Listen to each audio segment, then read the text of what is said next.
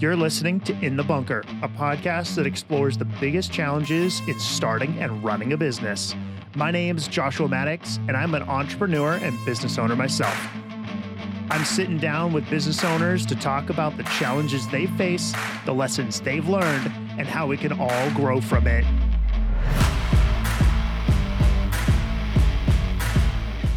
Welcome back.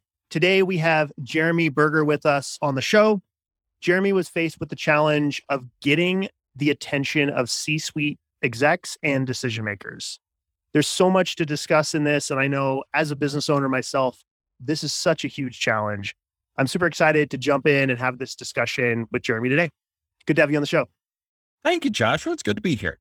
So let's jump in a little bit, get to know you a little. What is what is your background? Who are you? How'd you get here? What does that look like? Give us a little intro. Yeah, spent most all of my career leading up to starting my own business in IT, in particular, a little section called asset management, which helps organizations be better stewards, cost optimization, really, around their hardware and their software spend. And about, let's see, would be in uh, 2017, I realized that my approach for tackling these problems in medium and large businesses is unique enough that it should be passed out to other people. And I could reach and help and coach other folks uh, a whole lot better on my own than just being a full-time employee at some sort of large organization. It's now 2022 and we're uh, we're going strong.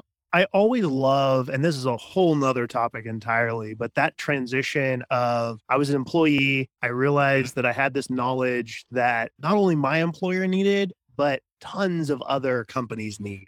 And just that sort of switch essentially that just flipped of there's a whole market out there that needs this. Yeah, I actually I got really lucky because I had a opportunity to speak at a national convention for asset managers. And after giving a presentation, I had the opportunity in in fact I mentioned it in my book. I had the opportunity to sit down afterwards. We were closing down it's the it was called Edo or no, Ebo, and it's the wine bar next door to Michael Jordan's Steakhouse in Chicago on the Miracle Mile. But the long story short is that there were a couple of other people that were experts in the industry. And I looked at them point blank and said, I think I'm really onto something. And they looked at my notes and they talked to me a little bit more and they said, yeah, this is something that could really be useful and, and encouraged me to pursue it. Two years later from that conversation, started writing a book,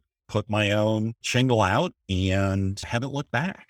That's awesome. I always love that transition. It's just, it's such a mm-hmm. cool aspect for business owners to, you realize that there was a need and you could help fill. And the opportunity was, the timing was also right. My wife was, God bless her, is a project manager and a pretty darn good one on her own right and very secure in her job. And she was like, you know what? This is a passion, but you don't have to pay for college yet. We don't have to worry about kids and we're pretty secure. If there's ever a better time to try to strike out on your own, now's the time to do it. Of course, that the counter argument to that was, I'm going to watch you like a hawk and make sure that you're staying on task. God bless those project managers. That's hmm. awesome. Your office is at home. It well. is. Yeah. It is. And which is nice change of pace after commuting almost one of the full time positions that I had. I was commuting three hours by car three times a week. Wow. Yeah. So that really, that alone will make you want to quit your job. Yeah.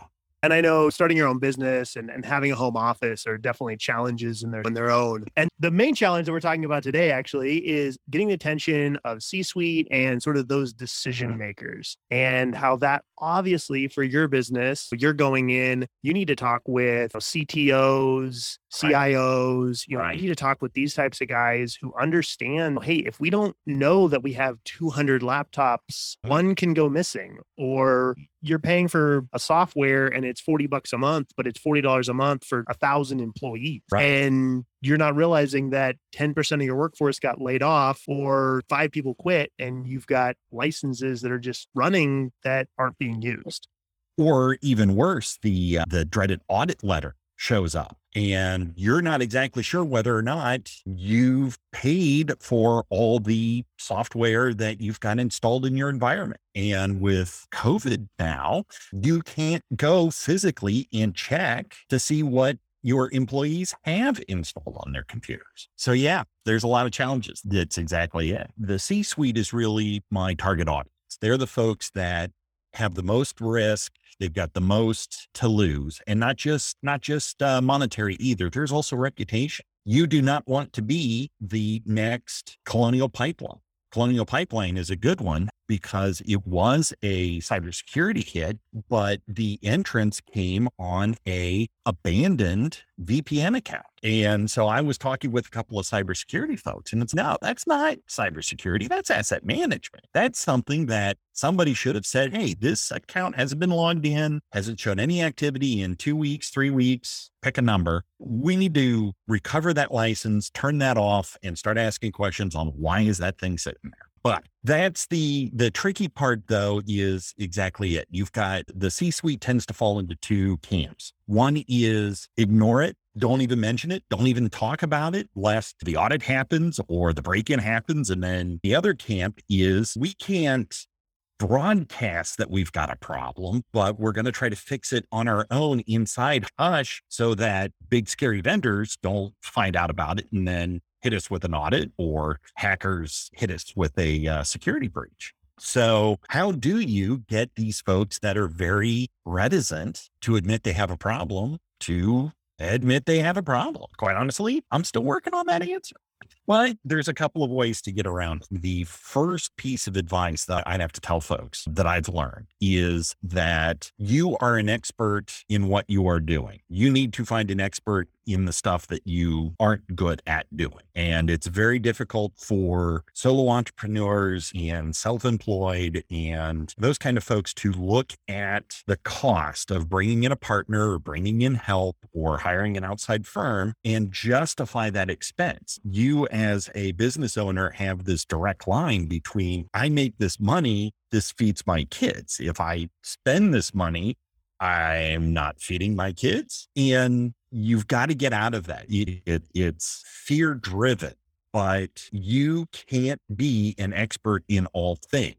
And for coaches and consultants, yeah, that's that's how we live our lives. That's how we make our money. That's our sell. That's our reason for being is that, hey, Mr. C suite, Mrs. C suite, your team is having trouble because they don't have my particular skill set. Bring me in. Eat your own dog food. You don't have all the skills. Bring other people in. Oh, I'm sorry, that was a bit of a rant. That you you got me charged up there a bit. But no, uh, that's really good.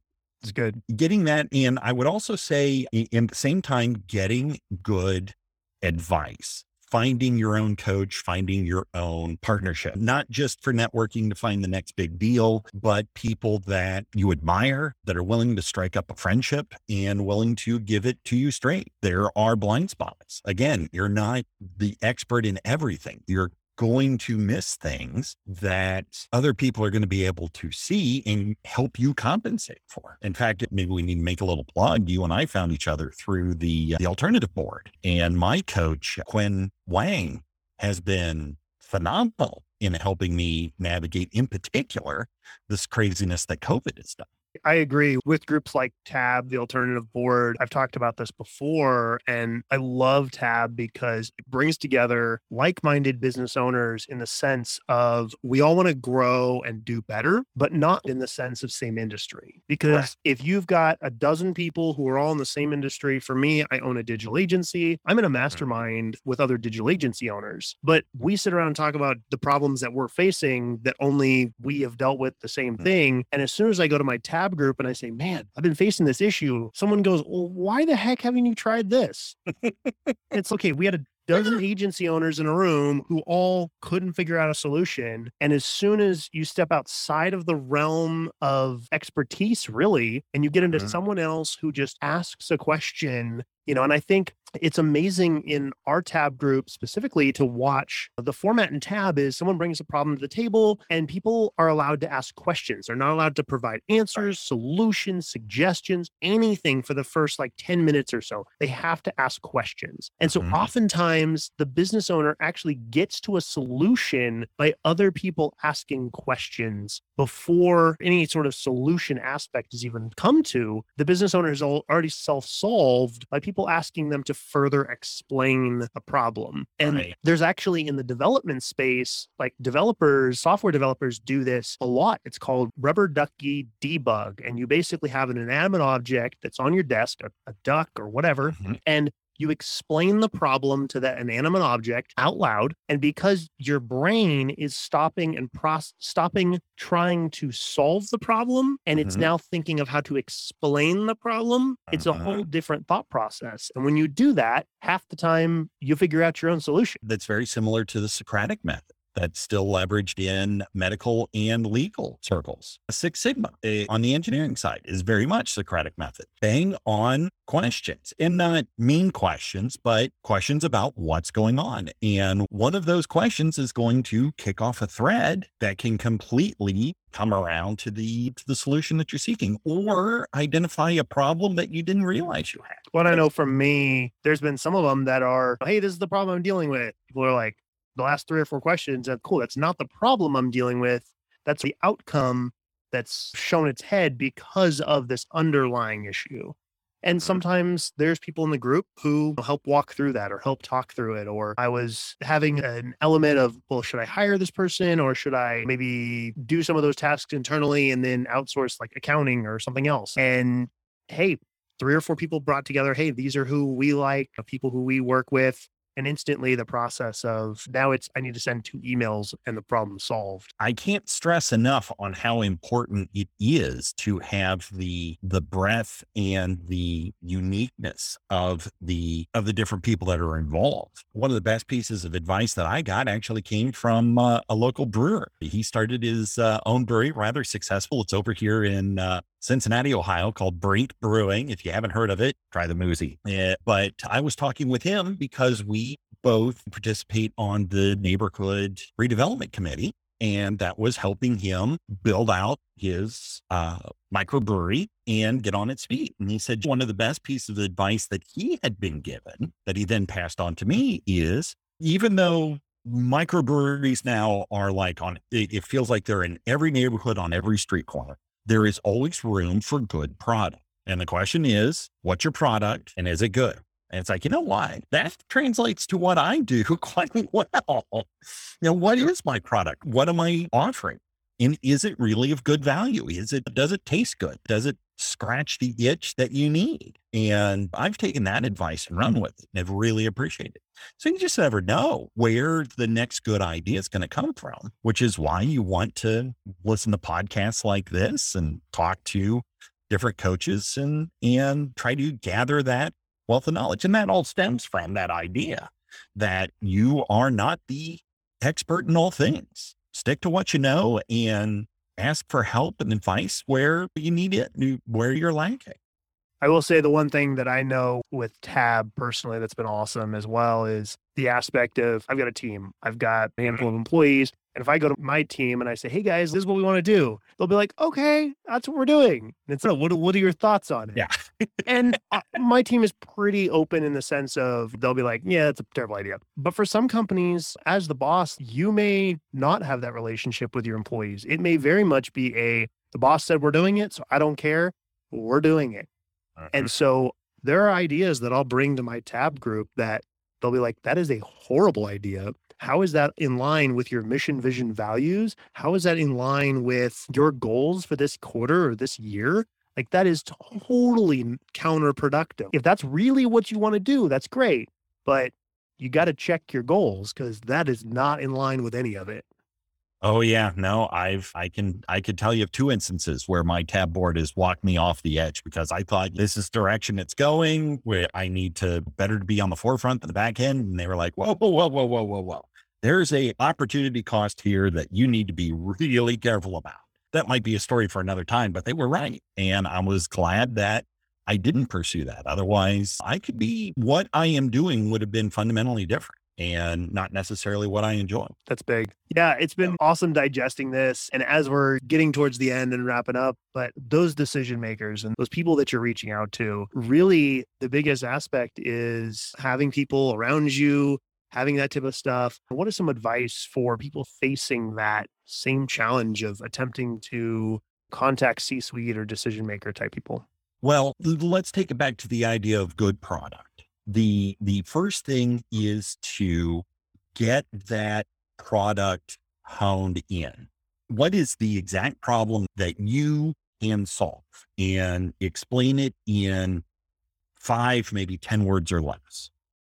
That's because the C suite group that you are talking to has a time problem almost always. They are way too busy putting out fires, dealing with the crisis, the tyranny of the immediate, when their real function is supposed to be that long term vision, movement to one year, five year, 10 year plans for the organization. You can't be that person that's bringing up the next issue. You've got to be the person that is solving that point. The way that I am trying to solve this, and by all means, I don't want to say that I have cracked this nut, is to establish myself as a thought leader.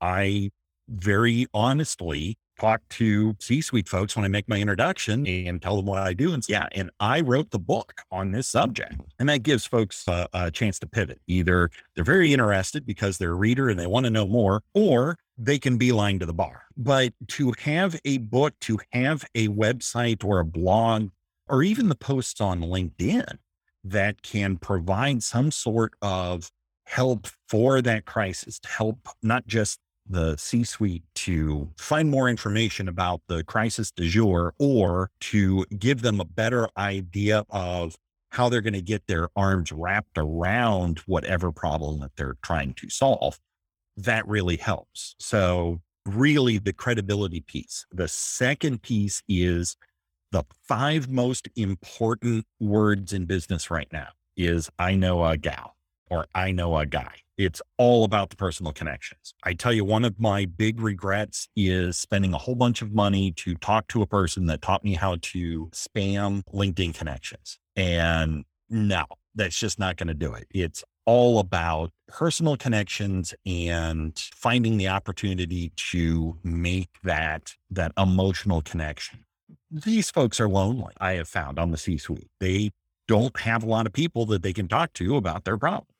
They've got golf buddies, they've got volleyball groups, or whatever other places they can go to be with their peers and talk but very rarely are they ever able to sit down and have a conversation about a business problem that somebody isn't trying to sell them something. And the nice thing about having that sort of credibility is you can start from the very get go.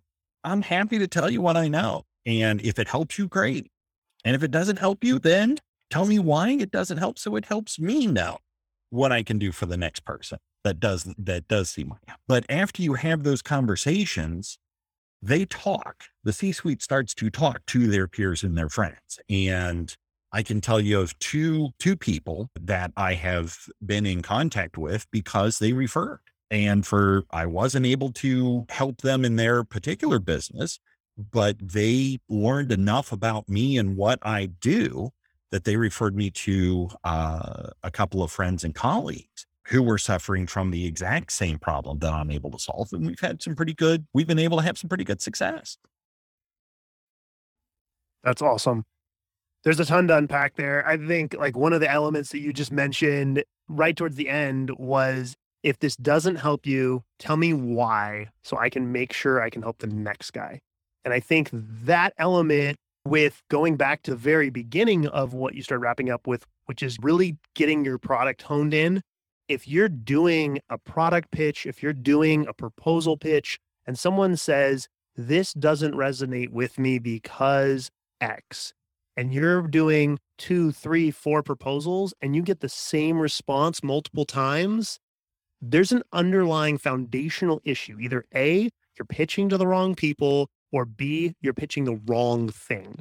And right. those are the aspects. I think it's that sort of repetition of learn something, make it better. Learn something, make it better. When we build a website, our last call as we're launching the site with the client is what about this project did you like? And what did you not like? Like, where did we mess up? Mhm. And those are elements that we have had clients go, Hey, I really didn't like that you did this. I felt like that just wasted a bunch of time or that did this. And sometimes maybe it's we explain the process a little bit and they're like, Oh, that makes sense. That's why you did it. Okay, cool. We need to explain better why we do X or Y or Z. With one client, they were like, Man, this one form that I filled out was just so long. Cool. Mhm. How can we shorten that up? How can we make that easier? Make that more of a casual conversation and just really make it a better experience overall, whether it's a buying cycle, sales cycle, and just moving into being a customer. Well, there's the evil twin of the imposter syndrome that a lot of people like to talk about. It is the innovator's dilemma. You know your product so well, you know your space so well. You assume everybody else has the same amount of knowledge as you do. And so you come at your potential clients, you come at your target audience and say, Hey, all of this stuff. Isn't it great? Here's all these acronyms. Here's all this stuff that we can do. And everybody just looks at you and it's, we don't want to admit that we don't know what we're talking about, but obviously we're not smart enough to be able to keep up. And we're just going to politely nod our heads and say, thank you very much. But no. And that's something that really, the really smart people, the entrepreneur mindset can get so trapped in knowing their stuff so well, they forget that sometimes you got to dumb it down. Sometimes you got to slow it down and just talk about the stages. What stage are you in? And we're still poking at this. That's great. Poke away. Let me know if something bites you and then we can talk some more and slow things down. We are so, sometimes we get so focused on the next sale, the next opportunity, the next whiz bang thing. We forget that there's a whole journey that has got to happen. And these people have got to come along to it. We can't, we know the ending. We've seen it before, but we can't spoil it for them. That's really good. There's four stages of the sales cycle. The sale is physically stage number three. And so many times business owners try to influence that stage rather than any of the other three stages. Most businesses spend so much time trying to influence that one stage. And the sad part is the more you influence that single stage is the more you influence buyer's remorse. It's just, it's so crazy and drives me nuts. How easy is it to fall in that trap when Yeah. you see the direct connection between this sale and feeding your kids? Yep, very true. I think we as business owners, as entrepreneurs, have all sort of fallen into that trap and all had that aspect at one time or another. You know, we've all sort of, you know, gotten trapped in that. Well, it's been super good chatting. I know we'll have links to your LinkedIn and your website, all that in the show notes below. But where is that number one spot for people to reach out and connect with you? Is that your website, LinkedIn? What's the best one? My website, uh, www.boergerconsulting.com. Crazy German spelling. That's B O E R G E R consulting.com. it's been super good having you on the show today. Appreciate the time, appreciate the knowledge, and uh, just chatting through this with us. It's been really good. Oh, uh, my pleasure, Joshua. Thank you for uh, bringing me on and good luck with you and my best to you and yours. Awesome. Appreciate it. Thanks. Good luck. Thanks for listening to this episode of In the Bunker. As always, we can be found on Instagram, Facebook, and Twitter at In the Bunker Podcast. Be sure to share this episode and what you're going to apply from it and how that can affect your business. Make sure to tag us in that post so we can highlight your journey as well. But before you go, I have a quick personal ask. Each episode of In the Bunker takes a lot of work to put together from finding the guest, shooting, editing, all of that. And where I really could use your help is twofold. First, if you're listening to this on Apple Podcast or another podcast platform that can let you leave a five star review or a text based review, I would truly and greatly appreciate that. It really helps with the algorithm and allowing other listeners to find the show. The next thing that I really need help on is sharing this with friends, family, business owners, people that you think need to hear this content. I appreciate you listening to this episode and looking forward to next week. Take care.